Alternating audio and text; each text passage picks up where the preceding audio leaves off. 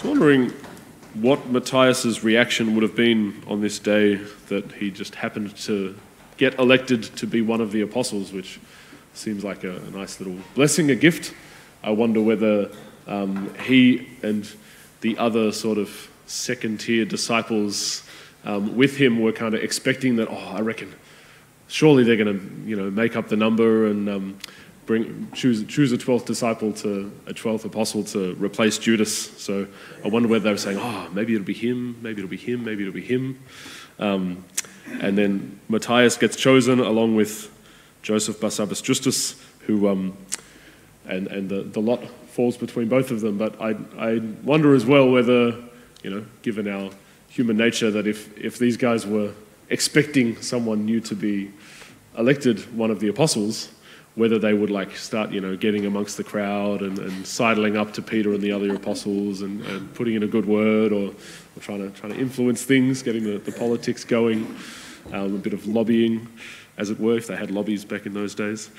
Um, but I, I, I, think the, the ideal sort of, or the, the, the truth of the matter is that, that really Matthias accepted the role as, as a gift from the Lord, and it's really, it was the Lord's choice to, to give it to him. We heard um, in the gospel, as well as in the gospel acclamation, I think in the entrance antiphon today as well, it repeats that phrase that I have chosen you. Um, it's not you that chose me, but I chose you. It was the Lord's will that Matthias would be numbered amongst the apostles, and the Lord knew what he was doing. And I think Matthias, just as well as um, I hope and trust that Joseph Barsabbas could accept what the Lord's choice was. Because really, we can get caught up in our own sort of pride or ambition or our own kind of getting our identity in, in the position that we have or what we're going to achieve that we want to step into those exalted roles. We want to be promoted, we want to have kind of wonderful, amazing things. And even in the work of the Lord, we can want to do great, amazing things and change the face of the church or change the face of the world. But God has a plan for us that is exactly what's right for us, and that's exactly kind of what He wants. And if, if we trust in the Lord's love, we can, we can simply seek after Him and seek after that which He has in store for us rather than um, going after that highest place, trying to exalt ourselves. And we see, we see this amongst the saints. There are saints who have had an amazing impact upon the whole world uh, who've like changed the course of history and, and various things, and God chose them to, to work powerfully amongst the world. And that's wonderful. But there are other saints who perhaps they just sat in a monastery for a few years, or perhaps they, they died young and, and didn't do much in their life, or perhaps they, they tried to achieve great things but were actually just faced with failure.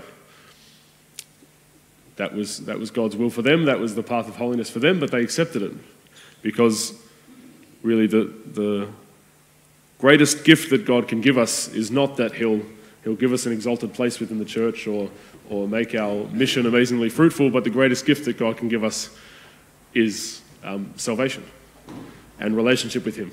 That He, he chooses us and invites us into relationship with Him. That's, that's the essential choice that God makes of us. That's the election that He makes not only of Matthias to become one of the apostles, but every one of us He invites to become um, a child of His family and that's the greatest gift. The, gift of our baptism is far greater than any other gift God might invite us into throughout the rest of our life. And if we're founded in and we're living out of that knowledge of God's love and His choice of us in that way, the rest doesn't matter. If we, if we truly appreciate that gift that God has chosen us to be His children and His beloved, then it doesn't matter whether He wants us to, to sweep the floors for the rest of our lives, or to, or to just sit in our room and pray and, and not have any fruitful ministry at all, or whether he wants us to be Pope or Prime Minister or King or whatever. That's just inconsequential. We're, we're happy to go wherever the Lord calls us, and we're happy to accept whatever the Lord gives us because his basic choice, the choice of his love to be his children, is what's most important.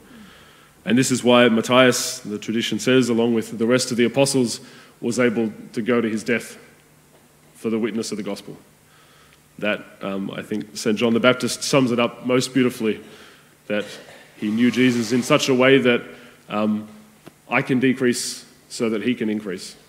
Um, if God calls us into the mission of bringing his word to the world, then if that means that we lose our life or we get lowered or humiliated in whatever way, we can accept that.